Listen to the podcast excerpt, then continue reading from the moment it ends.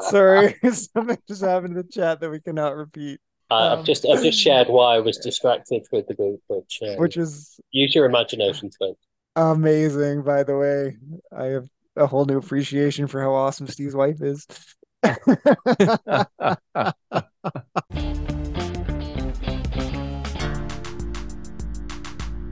Moo and good evening, everybody. Welcome to the Pinktron. I am Brent Robinson, and with me this evening is Craig Martin. Craig, what are you drinking?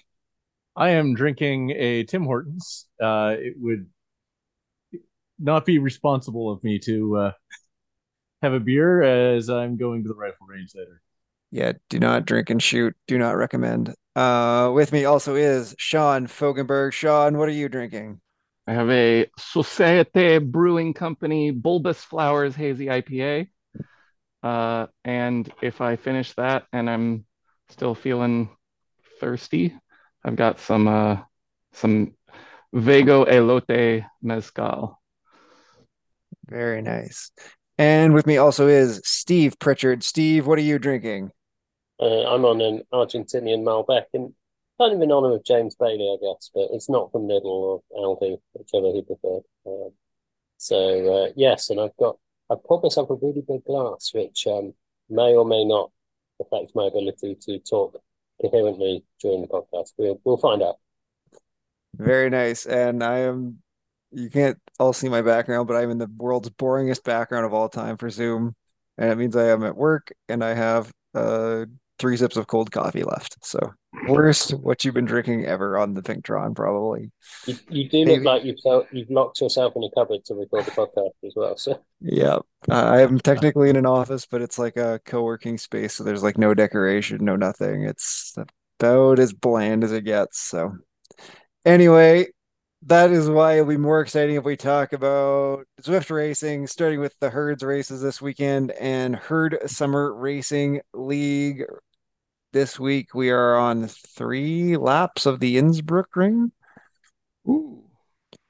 Yeah. So um So this is Yeah. amazing. Um, I, I mean, you know, way, way back when we said, "Hey, if Leg Snapper was the segment, this would be an awesome route for HSRL," and now Leg Snapper is a segment. Yeah. So three laps of Innsbruck Ring. So for those who are new to the Pinktron or first time joining Herd Racing, Herd Summer Racing League is our points racing segment where you score points based on your time through each segment on the course, along with approximately a third of the points are for what you where you finish in the race. So on the Innsbruck Ring course, this is mostly the flat parts of the Innsbruck um, route. So the two segments are what is now known as the leg snapper. For if you're new to Zwift, that didn't always used to be a segment, but it was so popular they made it one probably six months ago. Seem about right? Six months about to a year, yeah. Yeah. somewhere in there. And then shortly thereafter, about 1.3 kilometers, I think, after, there is a sprint segment that's about 200 meters. And that is also the second time segment. And the total loop itself is about seven or eight kilometers, I think. I think the 1.6 extra is like the lead in. So yeah, you're gonna hit the leg snapper about the 5K mark, about 1.3 kilometers later, hit the sprint, and then you'll go around and do it again. Two more times. And uh, we we got we got a uh, race report from race one from uh, Nate Holm, which was just nine barf emojis uh, for the six segments, which you know pretty high barf to segment ratio. Yeah. Yeah, well, and I I I mean, I think the interesting thing about this now is the change to the pack dynamics changes the tail gun mechanism a little bit, right? I mean, it's still there, but you're it's not quite as straightforward to slingshot through the group per se, especially coming up to the start of that leg snapper, I'd say for sure. Um, I think you want to be like closer to the middle than the very back now. especially if gaps open and and there's somebody that you need to pass in the wind. Yeah. Uh, Um, I would say on leg snapper, I never really tail gunned right from the back anyway. Like I was tail gunning to the start line. If you wanted it. You wanted to hit. You were okay with hitting the wind anytime as as it was going up, um, because it's steep. You, you know you are going fairly fast, but you slow down quite a lot. Um, and there will be other people, especially in HSRL, there will be other people hammering it that, and you'll get draft off each other. Yeah, I usually like to aim to get to like third, fourth, fifth wheel. Yeah. Early in the segment, kind of is usually my target on that one. But but it, it's about the entrance speed for me. Uh, yeah. More than more than anything else, because you, you know, we, after the first, you know, 50 meters of that, you're not going to, the draft isn't the most important thing anymore. Yeah, I actually think that the, the biggest change on Innsbruck Ring now is the removal of Super Tuck in groups. Mm.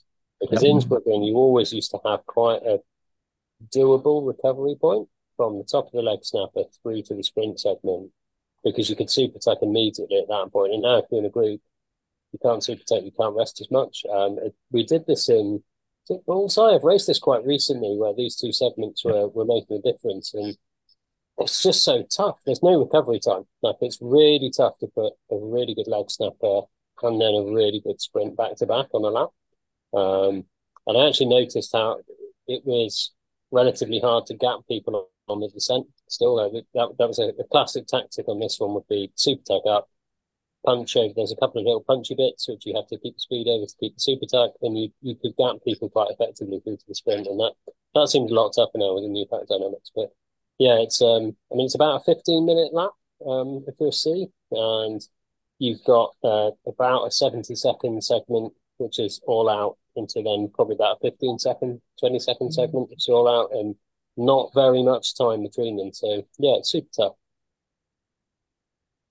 Yeah, I think that's very fair. I mean, I I've lost people. That usually seems to be how it goes for me. Is I feel like I'm two seconds back uh, going across the top of the leg snapper, and then I'm five seconds or six seconds back by the time I hit the bottom before you go up. What's the, what we sometimes call about halfway from the top to the sprint is what we call the toe snapper, which is a little five six percent bump that you gotta like stay on. By the time I hit there, I'd be like five six seconds back, and then it's like, oh no, now we're getting to the sprint and I can't catch the group. So it is like it's tough. It's real tough. There's no. So that might actually be the bit that um, pack dynamics, the new pack dynamics changes the most. Yeah, is that that small gaps ballooning over the top because you're not going to have that front bunch uh, gaining as much speed from uh, from everybody kind of rolling through. The super tuck um, churn, yeah. The shoot, yeah, that super tuck churn won't be there. Um, and if you are actually off the back and you can super tuck when there's only you know only one person can super tuck per group basically, uh, you might be able to hold hold that gap a little better. Um, going over the top. We'll see if that actually ends up playing out because, you know, the people that are two seconds off the back are there because they didn't have the power to push. So we'll see. Yeah. This brings me neatly to bike choice. So I, I kind of had a, an interesting question for you folks actually, which was, um, and is this actually a a climbing course, but it feels like it's a it's a flat course, right? It's all about sprints. It's can you go with the climbing course? And I thought that last week as well. So I went on for the climb and I ended up missing the group by about 10 meters at the top of the climb. So I do wonder, should I have gone with so Chris has just joined and he's got an amazing uh, non-video avatar, which is quite chuckle. I, I do I do wonder whether I should have gone with the climber. So if I think I'm going to just miss out on making the group, do I go with a more climbing bike? And this is where that kind of balance comes in. And you know, we we spoke last week. You spoke last week about kind of the differences in the bikes being relatively small, but this is kind of where I think you can optimize to. If you think you're going to be competitive in that front group, it's probably a sprint course, isn't it? Even can you get the venge up the leg snapper quickly? If you think you're going to struggle to be in the group, it's more of a climbing bike, isn't it? So I think there's there's so much you've got to optimize being in the group here, really here is what I'm saying. Sadly, Chris is now left, which um, maybe you heard that cutting burn of his um, non-video avatar. Yeah, I hope he. I I don't know if he raced. He's raced, but I'd love to hear how it went for him. But yeah, I think. I mean, Innsbruck Ring does feel like the inherent Pinktron course, right? Like it's yeah. it's both climby and sprinty. So, um, oh, Chris has said he's got too many internet problems. Oh, that's a shame. Maybe he'll post some comments, let us know his race went in the chat. But, um, yeah, I, I mean, you're right. If you're a bigger, well, I mean, it's one of these catch 22s on bike choice, right? You're a bigger person, you're worried about the climb. The lighter bike actually makes less difference. You might as well take the sprinter bike and do better on the sprint. Like that's yeah. The, the and and I was just looking. Uh, this is not going to be probably the case tomorrow, but the the higher a group you're in, I think the more uh, the the full arrow matters. Uh, my fastest time up the leg snapper averaged over 20 miles an hour. Mm-hmm. So aero still matters a lot. Um, and it, it's probably, there's probably not a lot in it.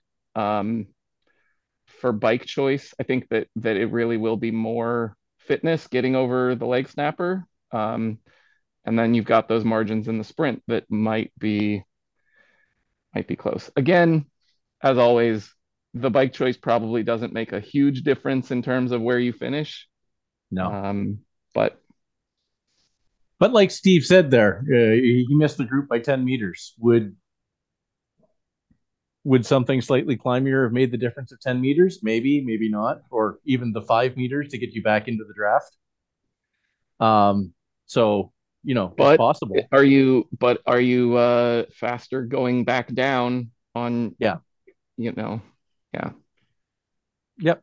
No, uh, I would say Gotron um, because it, really this race, especially in HSRL, is about how well can you go up the leg snapper and then on about 20 seconds recovery do an all out 25 seconds on the sprint. And uh, that sprint actually is one that's going to likely be more about acceleration, um, which a lighter lighter aero sprinter bike is probably going to help because it, it's slightly uphill and you're like you often come into that uh, pretty slow. Like you come down that hill, but everyone often is fighting for the back. Like yeah. The gas is usually not on when the sprint starts. Yeah. This is really hard, isn't it? And it, it's where it was interesting in last week's HSRL I did to see two people really trying to push in my group to make it up to the group ahead. Uh, and one of the guys messaged me, he's like, Do you want to take a turn? I'm like, No, because I don't think we're going to catch the group. And actually, the value of two or three places is it's not as much as me sprinting much more effectively through the segments and gaining the points there. Uh, yeah. So put, putting a thought experiment out there. Let's call this the the, the chow exploitation. Um, mm-hmm. but you could take the climbing bike on the leg snapper.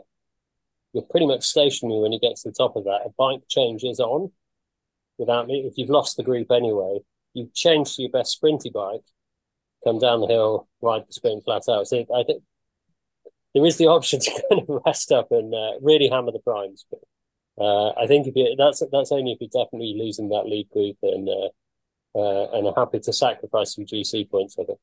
Yeah, I'd say that's beyond lost the front group. You you pretty much have to been dropped by everybody because it's it's not that long a race. You're not to you're unlikely to be a minute ahead of somebody. Two bike changes and you know you've you've dropped a minute for an extra you know maybe two tenths of a second on the sprint.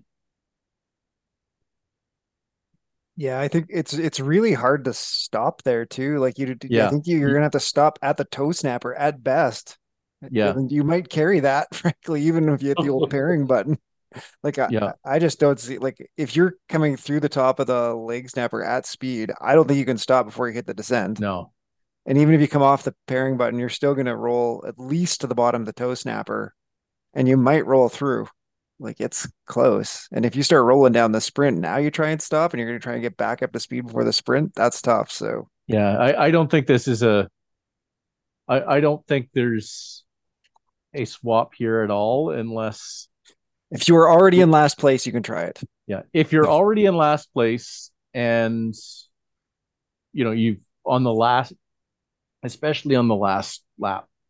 Yep. And I might even I might even go to uh, fastest TT bike at that point. If you're it, you know you're you're almost saying you know last lap try and hit the last sprint super hard. That would be go to the TT bike, I think. I like how we're all trying to figure out the way to make Steve's really bad idea work. Yeah, it, it, it's a bad idea. Don't do it. Sorry. We're, this, this is, uh, genuinely, this is the kind of thing that goes through my head in a race. If you've lost that first group, so kind of you're not not getting great GC points, and then usually you're toast. I kind of, I do think there's an op, there's a strategy which, and like an offset strategy, should we call it? Like I think hammer the mm. primes isn't always the best strategy if you put, especially on something like this. So I'd be thinking, right, if I've been dropped actually that front group are unlikely to absolutely smash the third sprint because they will be thinking GC points. So if you're gonna if you if you yep. smash that last sprint, it's about two Ks in the finish, if I, if I remember rightly. So that's quite a tough recovery to do. Like leg snapper is going to be really fun. Everyone in front group will be thinking leg snapper is where the move's going to happen. Right, you're not dropping anyone in that last sprint. You're dropping people on that last leg snapper. So that's going to be really punchy but that third sprint, so I might actually coast the leg snapper or tempo the leg snapper, not to coast it. So I know I put an okay time in. I think actually I've got a really good chance if I hook up the sprint to uh, to steal some good points off the uh, the guys in the front group or the people who might do those faster times. So yeah, it's a kind of just weird places my brain goes uh, doing HSRL anyway. Yeah, I definitely, I definitely, there's a potential that made to... more sense. That made more sense than the bike swap, Steve. I yeah. just like the idea of the chow exploitation. yeah. Yeah, I definitely think there's like potential room for some margin made and not going 85, 90% over leg snapper and then killing the sprint. Like I think there's definitely margin in that because people will be tired and you you know where you might have otherwise been the fifth or sixth best sprinter, you move up to like second or third best sprinter because you're a little fresher than the other guys. Like that could definitely happen for sure and and you where, might. And it, and it's where the size of the, the race overall matters as well. So, kind of, I know if I'm if there's a group ahead of me and I'm in a group, I basically if I start in the group and I beat the group on that leg snapper, I know I've beaten everyone in the group time wise, right? Like I only have to be start at the back of the group.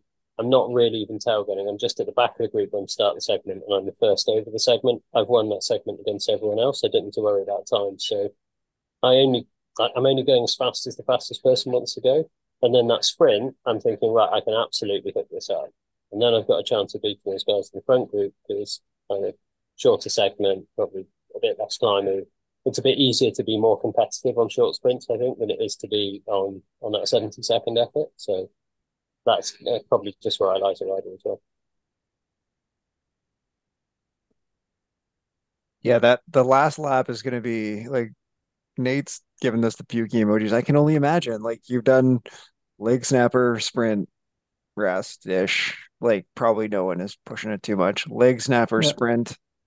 Okay, rest ish. Going yeah. like you know, high zone two, low zone three type around the rest of the lap. Lap three is leg snapper, sprint, hang on for dear life for two kilometers, and sprint again. Like yeah. it is that last lap will be hard. So and then, roll off your bike and lay on the ground for a while. Yeah. Pretty and much, yeah. We've all done it. Like we've had Innsbruck yeah. in ZRL, we've had it HSRL. I mean, it's been in all kinds of different yeah. races. So I mean everybody's done it. I don't know three laps. It in race that would have been, but HWR in February and yeah, was a I, I think I we feel did like three, that is that the, was three laps, the, yeah. Was it three? Yeah. I think so. Uh, anyway, no that that feeling um, of the last bit of that uh, was yeah. just horrible because you're in group. Like, I definitely made a group that was a lot stronger than I was because mm-hmm. I did a really good leg snapper, and just the rest of the race was just brutal. yeah. I have very distinct recollections of that bridge and trying to hold someone someone's wheel to the finish line. Yeah. It does make me think back to I think season two of Zwift Racing League as well, which was three laps of and then the climb and then the comp. Um, Yeah. And actually, how cool would that have been in this new pack dynamics? Because I remember Marielline and I being dropped by the front group. We kind of had a group in that, and we're like, we're just going to we're going to ride together. We're going to like Yeah. two up TT. We we hooved the group up because that churn we just weren't we weren't ever going to make it back on people, even though we could see they were massively resting up in between. Like this is the problem with the old pack dynamics. Like it was like you just need one person to be doing sort of the speed a bit slower than you were doing, and they'd stay ahead. Um, and then this would be really cool, like that. But that, like again, that was brutal, like that plus the con. Uh, so yeah, that would be interesting route, and maybe we'll suggest it for uh, to any uh, Mario. Yeah, that I I also remember that too.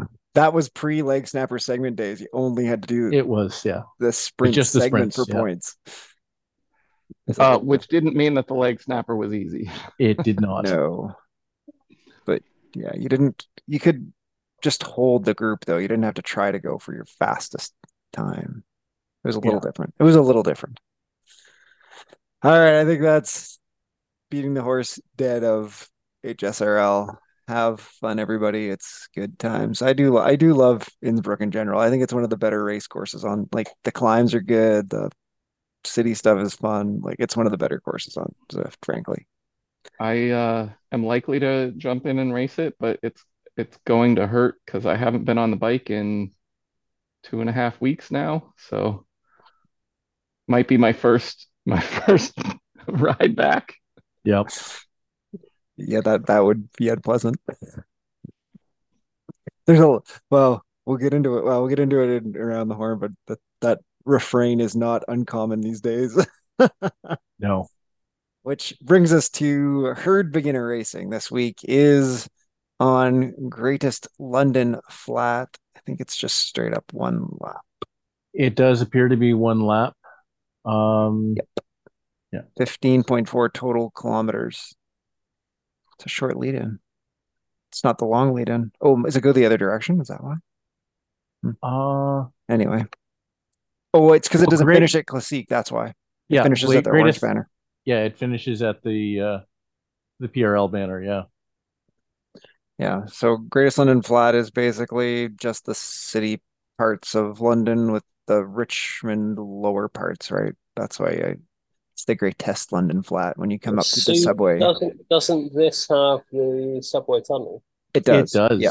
So and that God, this is super exciting. So uh, if you haven't if you haven't done this route in London, they um something Zwift did, which I think they should do more of, was super elegantly to um to kind of defy geography a bit. You, Yeah. you go through a tunnel and you end up a lot further away from where you entered the tunnel in London. They they they play a bit of magic in game there, um, which is great to get you to box and uh, Yeah. these hills. On this route, you come back through that on the flat route, but you do hit an escalator, which is twelve percent, I think, rightly. It's a it's a Something like that. steep, I think it's even steeper. I think it's like basically have to 14. Spend Yeah. 20, 30 seconds, if that, sprinting up this. And if you can do that, uh, you'll win. Basically, you could you could you could take it away from the sprint there. Even if you've not, if, if you look at other people around you and you're not a big sprinter, you've got kind of guys who can do big watts who can who can beat you in a kind of flat sprint. It's a really de- decisive point of the race. So if you can do a good effort there, and then try and do tempo to the finish, which I think is only again less than two kilometers. It's quite soon after that. So yeah, really decisive point in the race to keep out for. So when you'll enter the wooden boarded area and then you'll hit some uh, stairs, escalators on that, and just hit that as hard as you can and try and sustain a bit of an effort afterwards. Um, and that's going to suit you really well in this race. Then. So it's a good course, isn't it? Yeah, no, uh, the, it just makes such a huge difference in time hitting that hard. Um, yeah, it's hit it hard to, and that should be the start of the, the fun and games for the finish. Um, yeah, and uh, yeah, you should be if you hit it hard and somebody else doesn't, you'll get a gap, and then you should be if so, if other people don't you know go into that uh, climb flying um, and hit it hard, they will uh, they will have a significant gap to try to bridge, which will take probably more out of their legs than going hard up that escalator will. Yep. Yep. Good tips. Remember, this is our beginner group, so it's D group only, but broken down to subcategories, which will show up as A, B, C in the race. But those are just subgroups within the D category. So this is D category racers yes. only. And it is a, a, scratch race, which if you're new to racing and your first time listening to Pinktron, this basically means it is just fastest to the finish. Don't worry about segments. Don't worry about anything else. It's just, just a simple race. First guy to the finish line. So yeah, and I think fastest your fastest bike. Like most people who are racing this are yeah. probably beginners. You're looking at something like Canyon Aeroad. If you got a Trekommanda is a good choice if you've done that mm-hmm. challenge. No. Yeah, well, it's not going to be this Canyon Aeroad, but you might have it. Yeah. It's going to be better than Zwift Carbon. Uh, I'm not sure it is. Oh yeah, maybe it is. But uh, yeah, Go on I, Zwift I Insider, again, find, the, find the fastest bike you have access to, and use that. Again, this is a, uh, a great course to learn some of the kind of fundamentals of Zwift. So we probably talk a lot about uh, on this podcast about um, not using too many watts. There's yeah. only really going to be two, three points on this race where you're going to have to use. I've gone to four now. Four points on this race. Uh, nobody expects the Spanish Inquisition, uh, where you're going to need really big watts obviously the starts in Zwift races always really punchy. It's going to be 30 seconds to 60 seconds of people trying to push a bit more, try and stay in the group at this point. There's a little climb. Is that Constitution Hill? I, I always call it Northumberland Street, but or something like that. There's, there's yeah, a little the... hill where you go past the monument on the right, up to a roundabout, which will be slightly tough. Climb up that. From there, it's pretty much flat. You you just want to spend the least amount of watts. Don't go on the front of the group. And I think you come round into the cut through, and then we hit those aforementioned escalators, big watts there, and then you might need to sprint to finish. So all of those other times, try and be at the back of the group or in the in the churn, as it were, and using as little as possible. Craig, you're waving at me. If I got the route the wrong way around. Yeah, you know, yeah, you forgot the. So it's the the climb up away from the river. Up, you're saying you were right. Uh, so it's yeah. So you go along the river climb up from the river to the uh, to the roundabout. Um, so that climb is a separation point. Then you'll go through the sub down the the, the first escalator through the subway. Then you'll go up that first segment of Box Hill going into the park. And so the, that first segment of Box Hill is a spot where people, you know, you you might have separation. Then it's the escalator. Then it's the finish. So you're not going to go all the way up Box Hill. You're going to go up the first part of that segment though, and then continue on straight instead of making the right turn. Through the the the Richmond Park segment. Yeah. So yeah, just a lower roller. This podcast for route prep.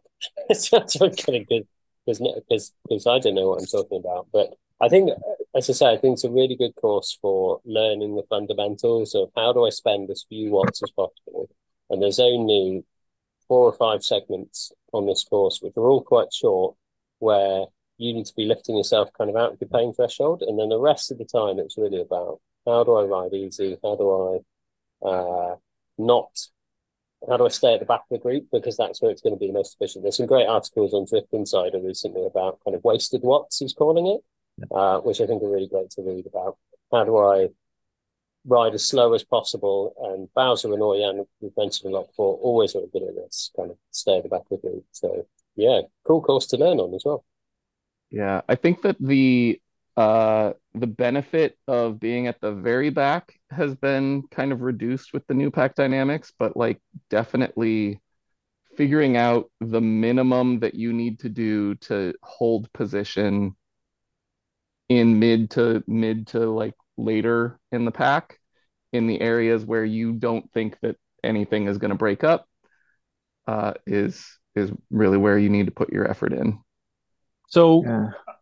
I mean, it, I haven't done any big pack races since 4.1 came out.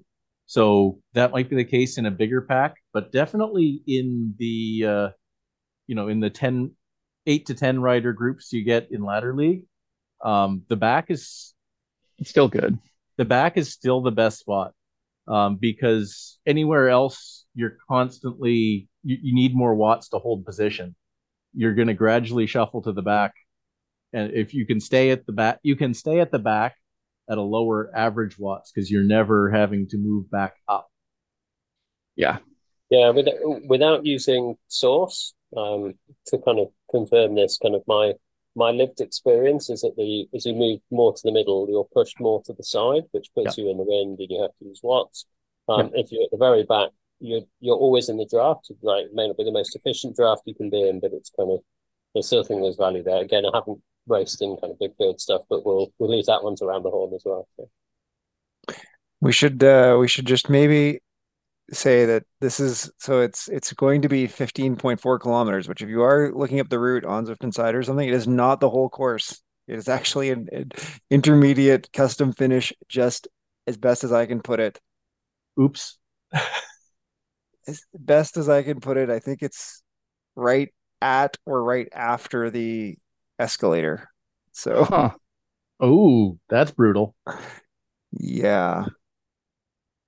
So it, it's showing 16 kilometers is back to the pens. So it's like right in 50.5 is under the river. So it's it's right in that area somewhere. So um interesting. You might have to do an escalator up, you might not, but watch your numbers, watch how many meters are left and time your sprint.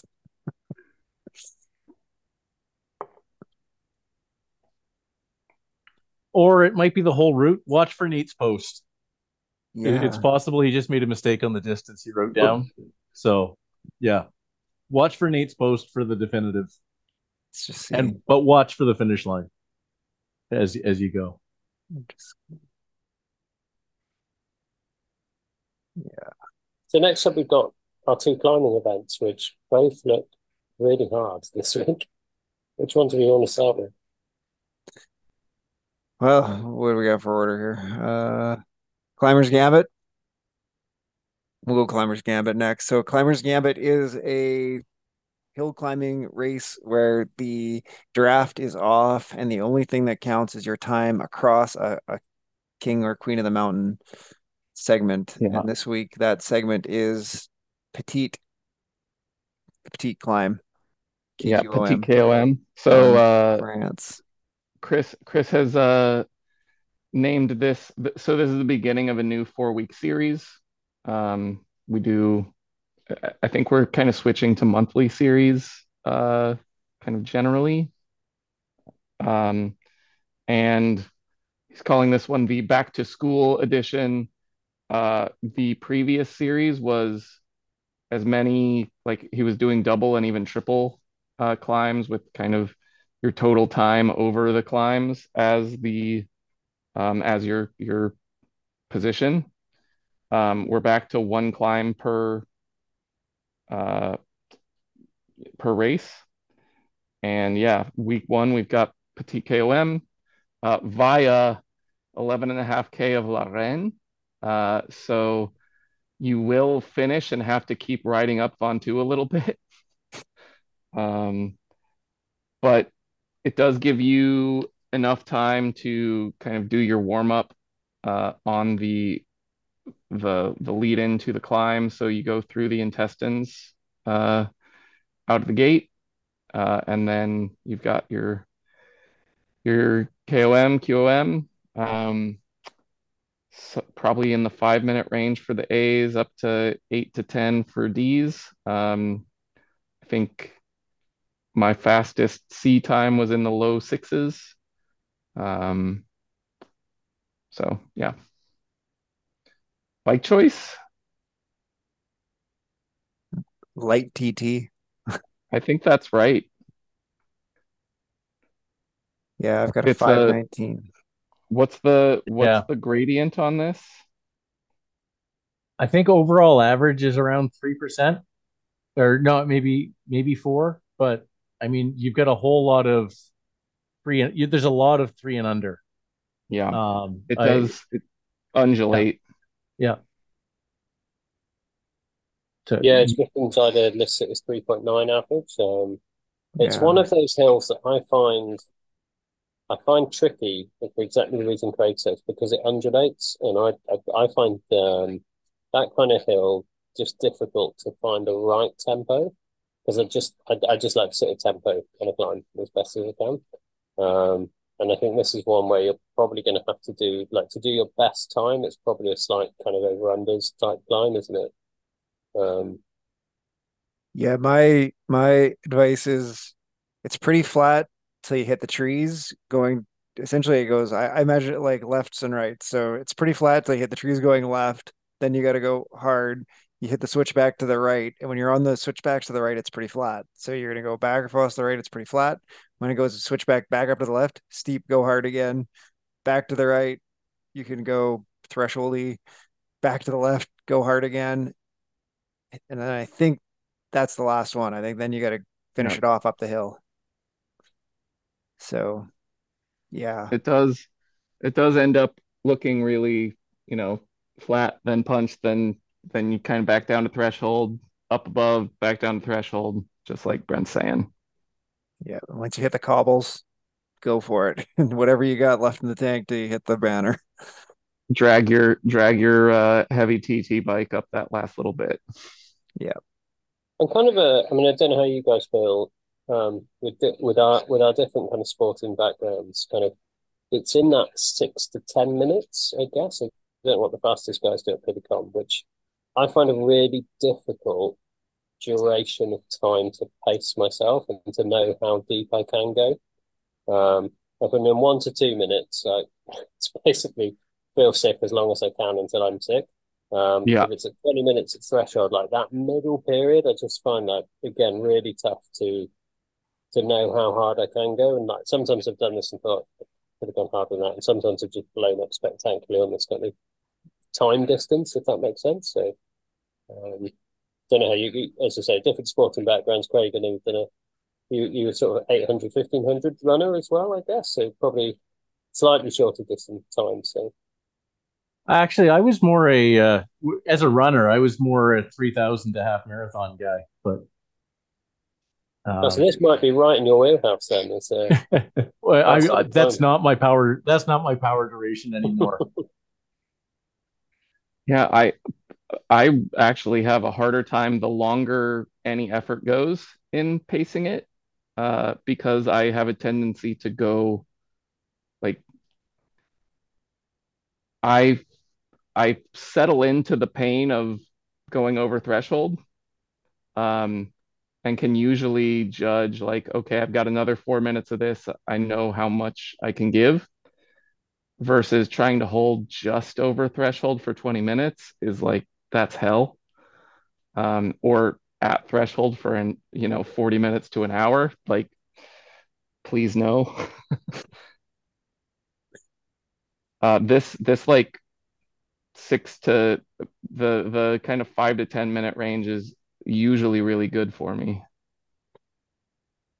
I think I think something stuff like this, I mean, whatever you're doing, especially if it's cycling stuff, obviously, but like Zwift is so good because you can do like so many different time of efforts and so many different things. So you can like, and then you can look at your numbers, right? Like there it is. Okay, I know I can do 350 watts for five and a half, six minutes. So it's like next time it's like, okay, if I do 350, it's like sit on 350 till you get to like the last 300 meters and then stomp it as hard as you can. And so you can, you can kind of like really fine tune those efforts, I find in these types of things. And it's the same with like even your 20 minute effort. Like you're going to do a lot of 20 minute efforts and you, you look, it's like, okay, last time I did 250 watts, I'll sit on 250. And when I get to the last kilometer, I'll try and hit 280 till I sprint for the last 300 meters. And you can just, you'll move it up one or two. And you're like, okay, next time, okay, I could handle that. So next time I'm to go 255, see if I can do it. And that's, that's what I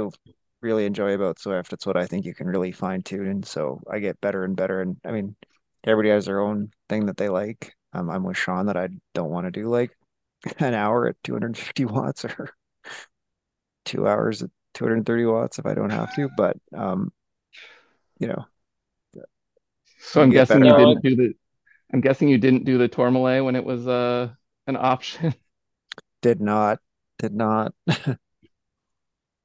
No, I'm with you, and I think that was the biggest difference I noticed when I did um, the climbing training that um, I think Stuart put up um, for members of the herd to do, is that obviously I think I got fitter and better on the bike, but I think what really helped me was by doing various different types of interval. I then knew that kind of actually I've done this. I had that kind of memory bank saved up of I've done this 10 minute interval at this match and I know I can do it. So I know I can hit for that long to do a really good effort in this race. So, um, anyway, so we move on to the next climbing event? Sorry, uh, we digress. Mountain Goats is PRL half, and I believe it's just the PRL half. Four, four climbs of box. Is that? Yeah, so PRL half is loops of essentially it's London loop. I think that's the would be the single course. But yeah, it's around the flat bits of London up to Box Hill, back down through the escalator, around the flat bits of London, back up the hill, rinse and repeat. Yeah, 70k essentially, with several times up Box Hill. Yep. And I mean, what I, what I, I mean, I don't know how many people can race race this distance. Like, I guess you're in a group and it's a race at the end, but um, and to be clear, it's going to end at the mall sprint, I guess. Yeah, this is saying so. Keep that in mind for your finish. That's the one on Classique on the red bricks. But um, what I do like about it is you can kind of pace your climb, right? It's like, okay, I, I know I did box in 10 minutes my target is to try and do box in 10 minutes four times. Like maybe if you're in a race with people you got to race them but realistically most of these races you're probably just going to be by yourself. It's all going to blow apart on the hill and stuff so yeah. um, that's that's what i remember having ridden both PRL half and PRL full. My target was is like try to go less than 30 seconds slower each time on box. Yeah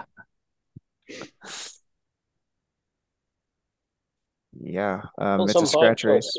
Because box is a it's a weird one, isn't it? Like it is it is slightly steeper, but it's also a hell of a lot flat on this course. So yeah, I'd be taking Tron, I think. There's a lot of flat, so but you do want to make climbs, and if you are racing it, you're going to want to be racing up on the climb. But I it's think, a it's a relatively flat climb, so yeah, Tron's a good choice. Yeah.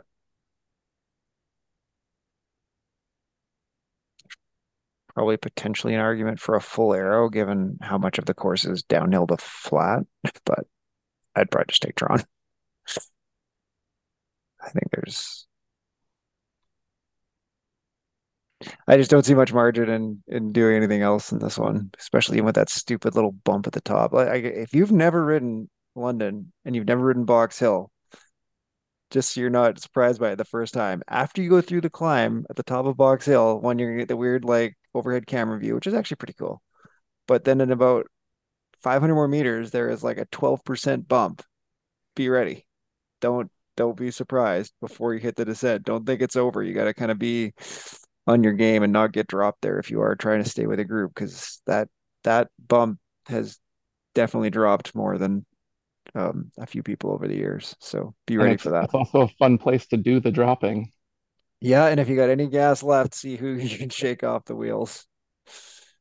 Because if you get especially a three or four you get across up there and one or two people fall off, you can definitely out race them down the hill. Yeah, it's I mean it's pretty much like zero down the hill, recover zone high zone one to zone two on the flats. Way you go, because it is, you know, 69 kilometers, you're gonna be pushing two hours, I would think, before you finish. As best I can tell, it's the full thing. Matt hasn't given any custom finish or anything, so no, I think uh, Matt said he was going to do all full routes uh, this season. Yeah. So, yeah. Uh, Godspeed to anyone out there doing it. I ha I do have the PRL half badge, though I will say it's not like it's that I- impossible. Yeah. No. I don't Uh, have the PRL full, but I I also have that one. I wrote it on my birthday. oh, That's happy nuts. birthday. Yeah. So moving on to Stampede. Stampede is the exact I opposite just of saw that. what it was. two kilometers on neon flats. We're so this is week one. So Stampede is back to our our old points across time on the weekend. So basically, the fastest time on this route over all six races, five races we have on the weekend, will get 100 points. Second, 99, et cetera, et cetera, in each category. So categories A through D. Uh, it'll be your best eight of 10 races will count. And this week is two kilometers on Neon Flats. It's a mass start. So you're going to see everybody on the course at once. So we're not doing off the, the TT escalator thing. So you'll know where at least everyone in your race is. So you can pace off them, which is kind of fun. That's the way Stampede used to be back in the day. And it's pretty much dead flat. Just smash it. I I don't think anyone's going to be able to do her in two flat. I think you're going to see like two twenties maybe. Three minutes is probably a, a good bet for a lot of people because Yeah. that's that's still fast. Yeah, well, well, 2K is 40k pre 40 kph. So you're yeah, it will be faster than that, but yeah. So it's interesting because, of course, when you said we should do a kilo, I went and watched like the world champs and stuff like that. And and this is the interesting thing to me. When they pace, they don't pace. They go No. absolutely as hard as they can and and just try and hold on as long as they can. And they hit like like they are due to like the winner of the kilo at the world champs, I think did like a 58 or a mhm. 55, something like that. Like it's just under. So he's he's averaging just over 60 kilometers an hour, right? Like a one minute, one kilometer, from a dead 60 kilometers an dead hour. stop. Yeah, from a dead stop. But they go up to as fast as I think I saw like 75, 78 kilometers an hour because they like go like I don't know, they probably go to like 2000 watts almost out, out of the hop. Um and then it's they so just fun. and then it like drops off. You can just see the like speed tail off down to like, you know, the 60, 58, 55 kph and they're just holding on, holding on. I don't I don't actually recommend that. I don't think for this distance. I think it's too far. Yep. I think for the kilo, that is actually the the best pacing is just like start in a sprint and see what you can keep holding on to. But Yeah. for 2K, it's it's you need to pace it some. So Uh, oh, that's actually so mass start, but does that mean uh everyone is starting from a dead stop? yep. Because yeah, okay, I like that. Yep. Because in the in the It's one of the One- changes I wish James hadn't made was the mass start to kind of a more traditional time trial and launch at time intervals because the bullseye for me was always something that I think was really cool that you could end up racing against somebody but but not kind of in the draft and those things. So you could like really try and put the hurt on them a bit where you sorry, my wife is being very distracting in the background, where you were um you felt you had an advantage, so it was climb or something like that, or where you felt you had a disadvantage. But two Ks is wow. Like this is again, we talked about that time element of I don't know how hard I need to go for this time. Like in that Petit KOM, I find that hard. Like this is a it's essentially a really long sprint, isn't it? Kind of, we are we are talking about a kind of two to three minute effort, and I just I just don't know. I don't know how hard I can go for that long. Um, if I'm I'm Uh, absolutely pushing at the end of it. probably about as hard as you can go up hilly KOM.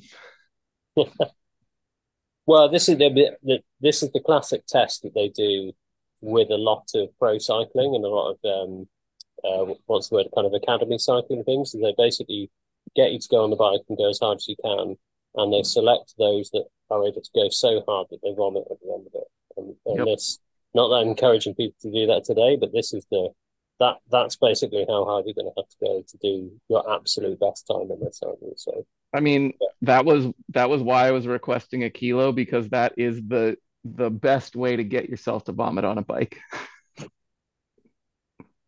I tried. Shortest race I'm allowed is 2K. So yeah, so Stampede is back, and that's what we're gonna start out with. This is the uh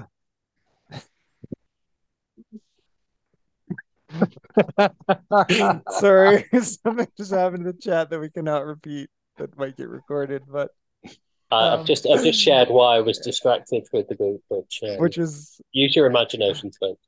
amazing, by the way. I have a whole new appreciation for how awesome Steve's wife is. yeah, Stampede Thanks, is back. Harriet. Stampede is back. Um, let's go. All right. Uh, bullseye points race is LaGuardia Loop.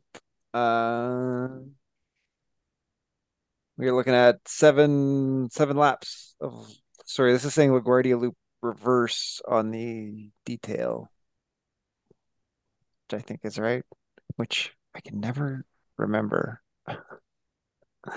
Which which is the uphill, which is the downhill finish on LaGuardia Loop. Oh, Looking at Zwift Insider, I think this is downhill. yeah. I think reverse is the downhill sprint. Yep, it is. Yeah. So That's that's where you come up and over the little the little Yeah. hill and then Yeah. You yeah, you've got the punch punchy climb up and then sprint down. The No. other direction, the sprint starts down and then dips up. Right? Mhm. but I think it's I think it's that one. It's the it's the not the hill in. It's the other Okay. direction. Oh, okay. Okay. Yeah, because the one that's I'm just like so the hill in one is the counterclockwise direction, but the LaGuardia Loop reverse is the clockwise direction, which is the flat. Like you're just kind of Yes. like flat basically, and for lack of a better expression. So this this is reverse, we think. That's what it says on the schedule. Well, it also says LaGuardia Loop on the other schedule. So I know. I'm just looking at uh see if I can get bullseye. Oh, it's still showing last week. So Yeah. It's a pretty it's a pretty similar course, right? Isn't it? So the they guy- really are. They're Yeah. both super fast sprints uh, because you're approaching them downhill. The only difference is that you do have the ability to go a little bit earlier on the counterclockwise one. Yeah. And that's a legit bullseye tactic there. Yeah, I'm gonna assume it's this one because they did do the Ford one last series. So I think it's reverse. Makes sense.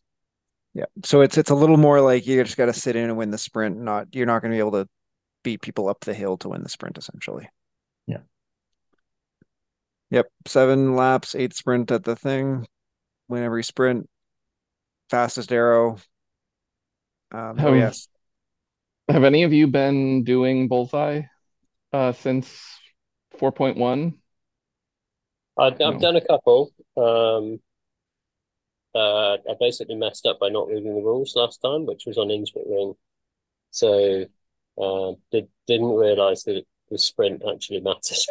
um, uh, and was beating people up the climb to knock them out and then beating them across the finish line, which I think meant nothing. Um, so yeah, uh, Uh yeah, I'm just I'm I'm interested in in whether the new pack dynamics has made any changes in in the tactics for bullseye. Um making making break like slightly balancing things a little more toward breakaways. And granted, bullseye uh fields are not generally super big, so uh might not have that much of a difference, but Yeah. as we get into the fall and winter, maybe get bigger fields. Um, those breakaway efforts may be more kind of more interesting in bullseye as well. Yeah, it's going to be really interesting, isn't it? I think it's for me, it depends on the length of the lap as well. The kind of the one, the one race I've done where where I have seen a successful breakaway was one lap on Paris, uh, the reverse Paris, which I can't remember what it's called. Is it Lutece Express? The test. Yeah. Um, where people went really hard out the pens and were able to stay away there. Um, I've not seen I've not seen many on the kind of longer courses where actually kind of the separator hasn't been the separator you'd expect anyway. So you've ended up with a genuine breakaway hmm. and not kind of actually 10 people at the front who are the strongest 10 riders or four people at the front right. who were the strongest four riders.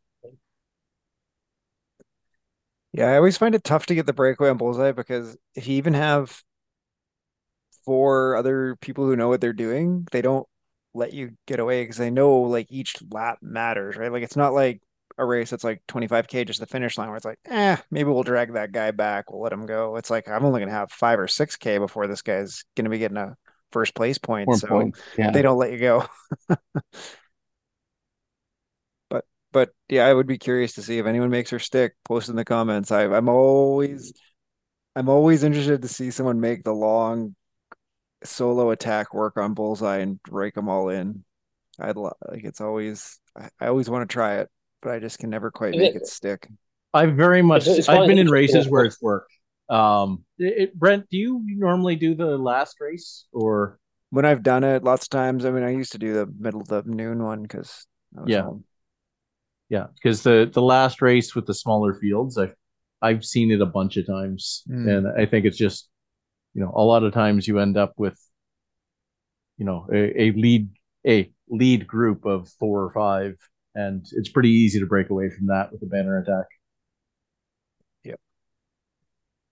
Bullseye's one that i think course choice has so much to so much influence on.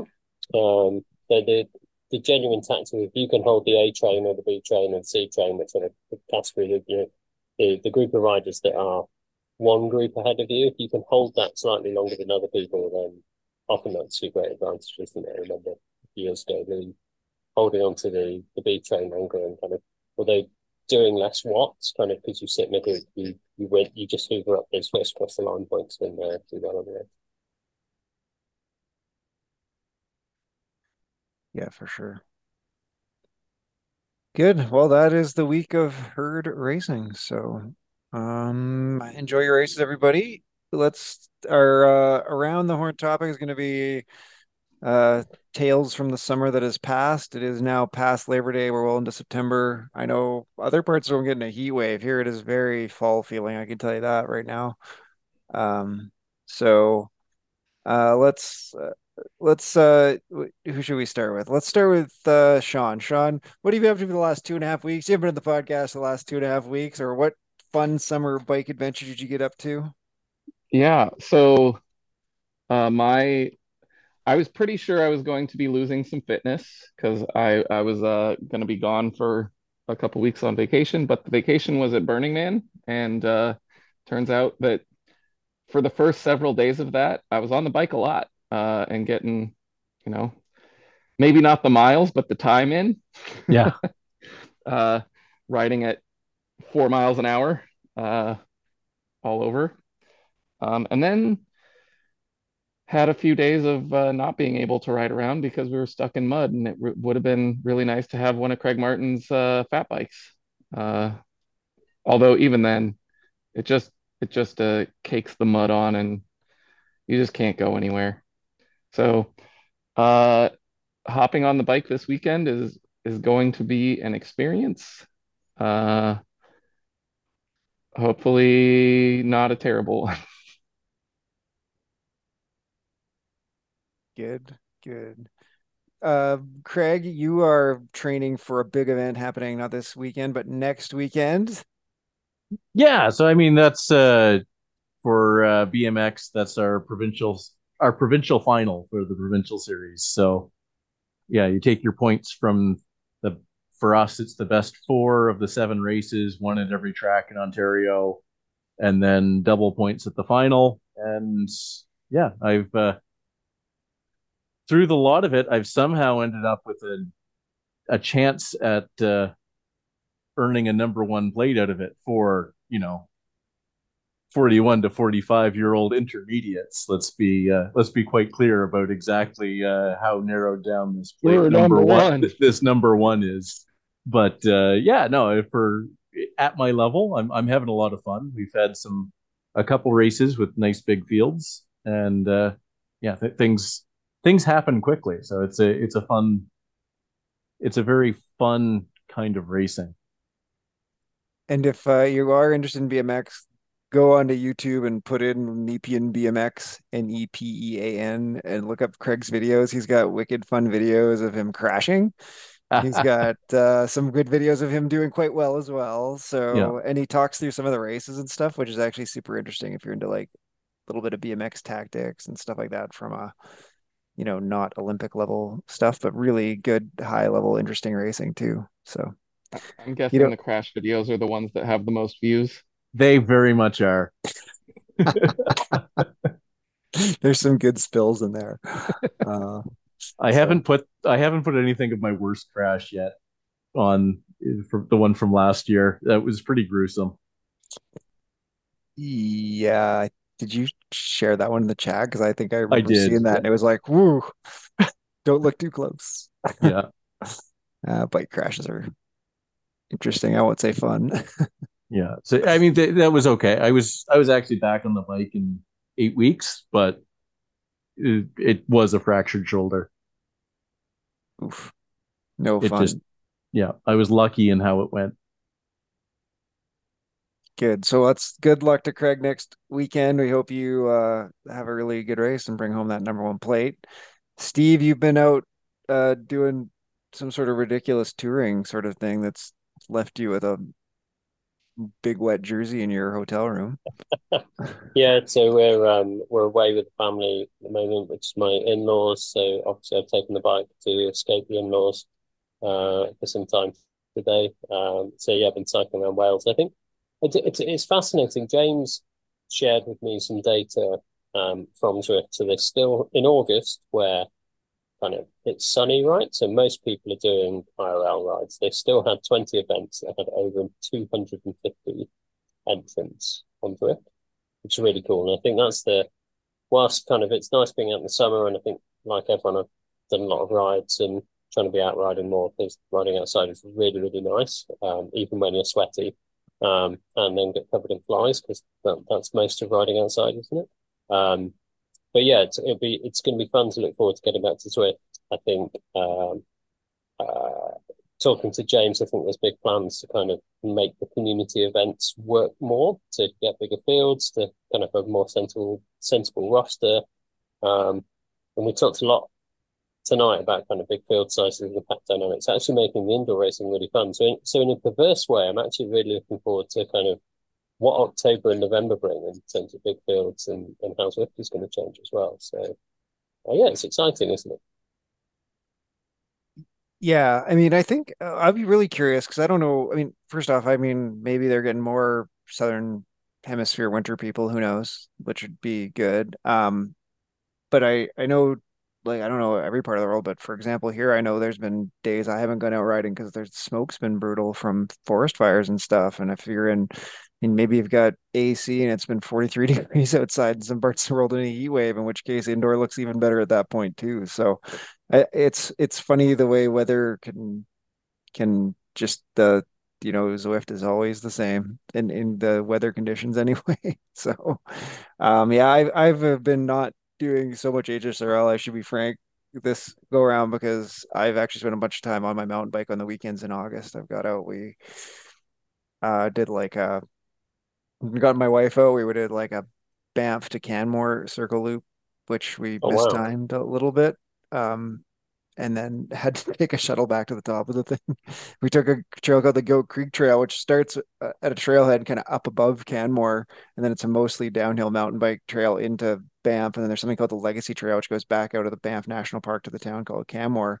But that town called Canmore is at the bottom of the road up, and like it was dark, and it was it's about a five kilometer, a 10% grade type of hill to get back up to the trailhead. So we opted to call a taxi shuttle to shuttle us back up to our car at the top that day. But that was nice. I did a big um I did a big day out at a place called Bragg Creek, West Bragg Creek, which has some is a big mountain bike place around here and did some my old favorite routes. And then I did like a bit of an explory day. Didn't quite maybe look at the route quite close enough and ended up on like some 28, 27% grade hills that I ended up walking my bike up. But you know, ran to a bunch of cows, rode through some mud, saw some different things, saw some nice views. So it's been good to get out on the mountain bike. I've didn't get to do as much of that in July as I would like because some other things not Zwift related. But um, that's kind of what I've been doing in the summer, which has been great. Mountain bike. I've really moved when I'm not training for triathlons off of like the road riding on the mountain bike stuff. For, I mean, you don't have to worry so much about cars and getting trapped so much. Like you do small loops. You have to walk down off the hill. It's only a two kilometer walk, not a 20 kilometer or 80 kilometer walk if your gear goes all sideways. So, um, yeah, lots of good outdoor stuff. But yeah, looking forward. Zwift's coming back. We got ZRL. Who are we all on a ZRL team? Maybe not Craig. Craig's not. Steve, are you doing ZRL? Yeah, I am. I think it's Oh boy. Yeah, interesting. Craig shook his head as well. For me, this is kind of do or die for ZRL. I think Hmm. actually ladder league.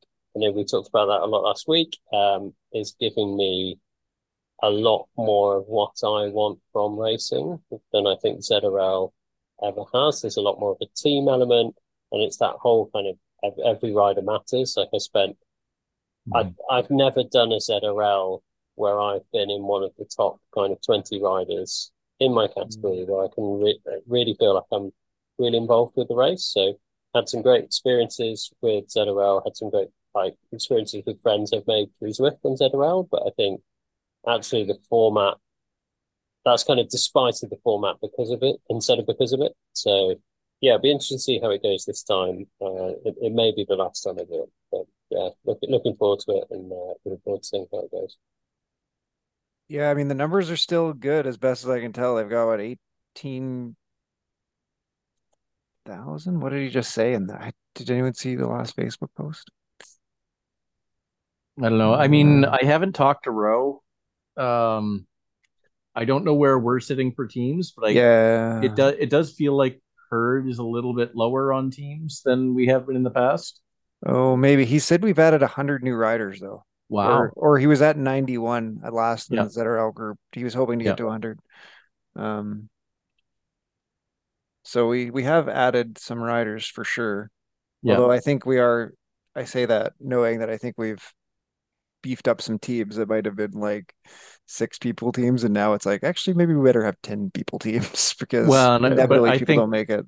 I think there's a bunch of te- a bunch of people that were on teams that have dropped off too. So Yeah, uh, exactly. I I don't know how much of that 90 riders is turnover and how much is new, is Yeah. or increase. But uh, yeah, that's that's good. And I I mean we are kind of written down on Zwift Insider as one of the places to go if you want to look for a team and you're not part of one. So, I mean that that's some of why we attract people like that. Um, I mean we've had we've had some issues on who gets attracted in the past, but uh, people that don't fit usually shuffle off pretty quick. So, Yeah, yeah. Self-select. Yeah, WTRL is advertising 1,800 teams and 18,000 racers again for this upcoming season. So, so it's uh, you know, it's still big. I mean, it's so funny though. Like you end If- up in races, and I always call like Zwift race. I think we talked about this last time. Like Zwift. Oh no, it was on a chat. Zwift racing is like the weirdest small town in the world. Like you just Yeah. run into the same people over and over again, especially in the same category. It's like, oh, hey, guy, like Same category, same time frame. Like yeah, Yep. I'm I'm definitely excited to see how I mean this is going to be the beginning of adding scratch races to ZRL. Uh couple of scratch races, couple points races, couple TTTs, kind of a more even distribution of point collection uh, than we've had in in past seasons. Yeah. Um, don't know that it'll necessarily change things a ton, but I I do know that there are some people who race a lot better if they're, you know, saving everything for one big finish line push than trying to meter their effort over a bunch of different segments and Yeah. yeah. So Yeah, well, and there's a, I guess just a few other things, right? Like, I, I, the categorization and stuff like that, like they're using your ZMap pace group and stuff like that, but they're also, s- are they not going to start working in some of the points, the racing points stuff? I can't quite They're- figure out what they're doing with it. So, I mean, this is They probably don't prob- know either. yeah. Well, so this is everybody's biggest complaint about ZRL is their communication, right? Um, so we don't know what they're doing. It, it feels like maybe they don't know what they're doing.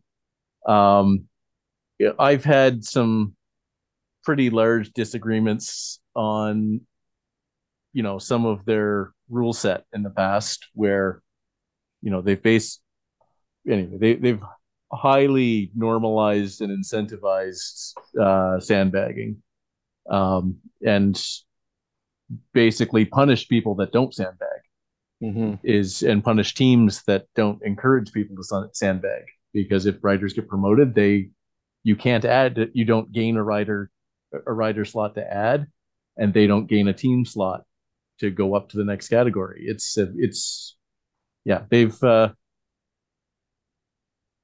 as they've adjusted the rule set over time, it's it's gotten worse and worse as far as that goes. Um, yeah, I mean, we pushed to change the points format that they used in season one, um, but what they created, you know, was probably even more front rider focused than what they had in the first place. Uh, yeah, just they've they've gone the opposite direction when we when people have that I would have wanted every time that they've made changes based on feedback. So I think you hit Uh, the nail on the head last week, Craig, is it was it, it still feels like it's a format that's so based on having one or two really good riders. Yep. And they're going to win all the points for you. And kind of if you've got a team that does that, and especially if those riders are um, very skilled at being at the top of their category, should we say? Mhm. Not necessarily sandbagging, but they're just very skilled at staying there, then that works really well for team. And kind of I don't know. There, there are obviously people who are happy to ride in those teams, but kind of that that's not me. I kind of I love the fact that I've seen ladder league write ups where it's the person who's finished ninth instead of tenth that Yep. has won the race for the rest of the team. Like that's the, Yeah. the, the that feeling that everyone contributes in a race. Like it's that that that's what I think makes it great. And I think the yeah, it's um I'm not convinced that scratch racing helps that. Really, I don't know. Well, Yeah, not it's with the scoring format they left in. Like the scoring No, format's yeah. the same. Yeah. No, they they haven't changed it to make everybody matter any better. Um, and yeah, the the races that they choose and the format, there there isn't really much that riders that aren't your top riders can do to make a big difference. Yeah, I Um, mean they they yeah. had the the idea in the previous season that then totally fell apart. The like segment battle points where it was, yeah, you know, the the number ones against the number ones, the twos against the twos across every team, and you're like everyone's fighting for points yeah, all the way down. But that that didn't Yeah, work and is gone again. So It, Yeah. It's always felt with ZRL, and maybe this is WTRL's fault, but they're kind of they're thinking of cool ideas before they speak to the people who know how the API works. Like, oh, wouldn't it be great if we could do this? And like, but we we don't spit out that data. So, and and I think I actually think what works really well about the herd racing leagues is that's that's always been driven by what data can we get from Zwift Insider, sorry, ZwiftPower or something like that when we get the results, and how do we make a full format of that? And that's what the ladder league kind of are doing. I think that's ultimately this is this is the problem with the ladder league as well, is it's very reliant on Zwift creating races for them. Um, but they've kind of gone, what can we do from the format we've got? So we saw recently the triple header, which was two sets, well, 2 sets of two races effectively. That would have been really cool if it was a three way, genuine three way race. So three teams competing Yeah. against each other in one race. But the system couldn't do that. So they went, we're just going to do what the system can do. Um, rather than Yeah. try and go, oh, we'll do this thing. Oh, actually, it doesn't work. Or like, we've got a bit of a glitch. Oh, no, we just upset everyone. So yeah, it's, uh, it's an interesting, an interesting time for these people organising races. Anyway, we should talk herd races and positive things because I think, I think I'll come back to. You. I think that's what the herd races do really well is that everyone at their heart is going like, what can we do with the constraints that we've got of the system to make really cool races? And I think genuinely across all of the races we talked about tonight, if you have time to do all of those races, they're all really cool races from from the beginner racing series. Like, that's a cool course. That would be a fun. I'd I'd love doing that as a C against a bunch of other Cs. We'd have a great race on that too. The climbing course on four laps of PRL. If I had time to do seventy Ks, and and wanted to be sick after doing four laps of box, then that sounds like a really cool race. So there's genuinely lots of options of fun things to do. Uh, speaking of really cool herd things, I think I and this is me being out of the loop and then coming back in and maybe seeing a thing. And was there a uh, kind of save the date put out for club championships? Yeah, we did talk about that last week. It is Okay. October 25th and November 3rd, I think. Yep. Yep. I'm excited. Yeah. It's uh yeah, I think the the the basic concept, not that we'll hash it over as much as we did last time, but the basic concept is we're going to spread it out a little bit more than we have had in the past. But it's still going to be a lot of races over a couple of weeks. So is it the, the the question I wasn't sure about listing last week, Craig? So is this now two counting weeks effectively? So the, the, the trouble with the kind of doing all of the events was that the kind of the weekend gets very busy because a lot of our events happen in the weekend and, and I feel if there were two scoring weekends, if that makes sense, then I could do kind of some of the events one weekend, the remaining events in the other one. Yeah, so I think it was specifically some events are one weekend and other events are the other weekends. And I think Brent, tell me if I'm off base. We were going to keep Stampede the same across both weekends, and you can fit that one into either or something like that. I can't recall. I thought it was Climbers Gambit was going to Climbers Gambit. Yeah, sorry. Yep. So Oh, a little bit of flexibility, individual flexibility on choosing which week there, but the rest of it, I think, is all going to be still do that race. It's just Yep. a little bit more spread out, assuming that there are some people still doing other races like ladder league, like whatever. Yep. And it, it'll it should I think if I remember correctly, it's gonna like fit around the transition from HSRL to HWR, right? So like the it's like the last week of HSRL is the first weekend, and the first week of HWR is the second weekend. Okay, so so no uh herd autumn racing experience this year. Uh, no, actually, that is going to happen. Um, Okay. Yeah, so I, I think we, I don't know whether we'll call it autumn racing experience or whether we'll do something else. But uh, yeah, so I think uh, Marjolaine's going to take a break. I'm gonna I'm gonna run that series for for that period of time, and then uh, and that's to lead right into the herd club championship. Cool. Okay, yeah, I guess I called it HSRL. I guess it'll be the last week of the herd autumn racing. if we call it that. We, we we haven't actually fully decided that piece. We could still just call it HSRL or Sure. something else. Maybe maybe we won't call it the herd October racing experience. That could be problematic.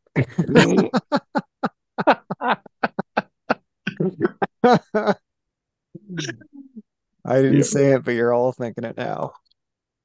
Baby, on that note, we will say thank you to Steve Pritchard. Thank you to Sean Fogenberg. Thank you to Craig Martin. We hope, thank you to everyone who has listened. Thank you to everyone out doing the herd races. Enjoy your races this weekend, everybody. Moo and good night. Good night. Good night.